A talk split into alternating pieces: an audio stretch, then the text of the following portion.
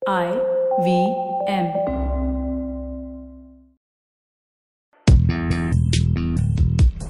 पैसा वैसा विद अनुपम गुप्ता में आपका स्वागत है।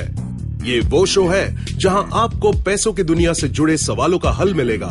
कहाँ पैसे बचाएँ, कहाँ लगाएँ, कहाँ कमाएँ, बस सवाल पूछिए और जवाब पाइए। अनुपम ये रहा आपके लिए सवाल।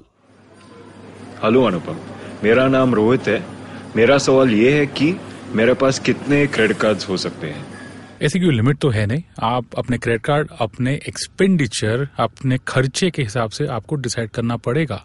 अगर आपके महीने का खर्चा समझिए एक लाख है या डेढ़ लाख है तो आपका क्रेडिट लिमिट रफली उससे थोड़ा ज़्यादा होना चाहिए। ऐसा ना हो कि आपका क्रेडिट लिमिट जो आपको दिया गया है, वो चाहे एक, दो या तीन कार्ड में हो, इतना ज़्यादा हो कि आपको उसकी ज़रूरत ना पड़े।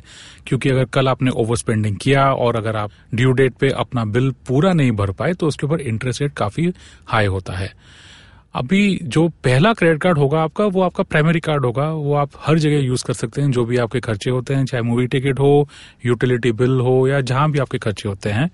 जो सेकंड कार्ड या थर्ड कार्ड है, वो आप अपने हिसाब से सोच सकते हैं कि ऐसा कार्ड चुने जहाँ पे आपको रिवॉर्ड पॉइंट ज़्यादा मिल रहे हैं, या अगर आपने एक क्रेडिट कार्ड सिर्फ़ ऑनलाइन ट्रांजैक्शन के लिए रखा है, जिसका लिमिट थोड़ा कम होगा तो उससे थोड़ी सेफ्टी मिलती है आपको।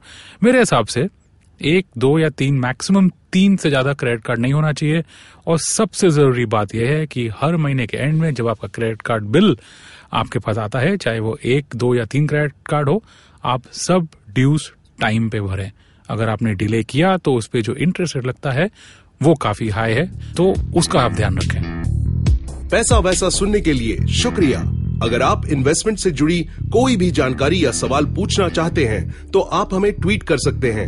हमारा ट्विटर हैंडल है at I V M podcast या आप हमें ईमेल भी कर सकते हैं, पैसा वैसा at Indus Vox dot com इस शो पर बताई गई चीज़ों को फाइनेंशियल एडवाइस के तौर पे मत लीजिए। ये सिर्फ़ और सिर्फ़ आपकी जानकारी के लिए है। अपने पैसों का निवेश करने से पहले कृपया किसी फाइनेंशियल एडवाइजर की राय ज़रूर लें।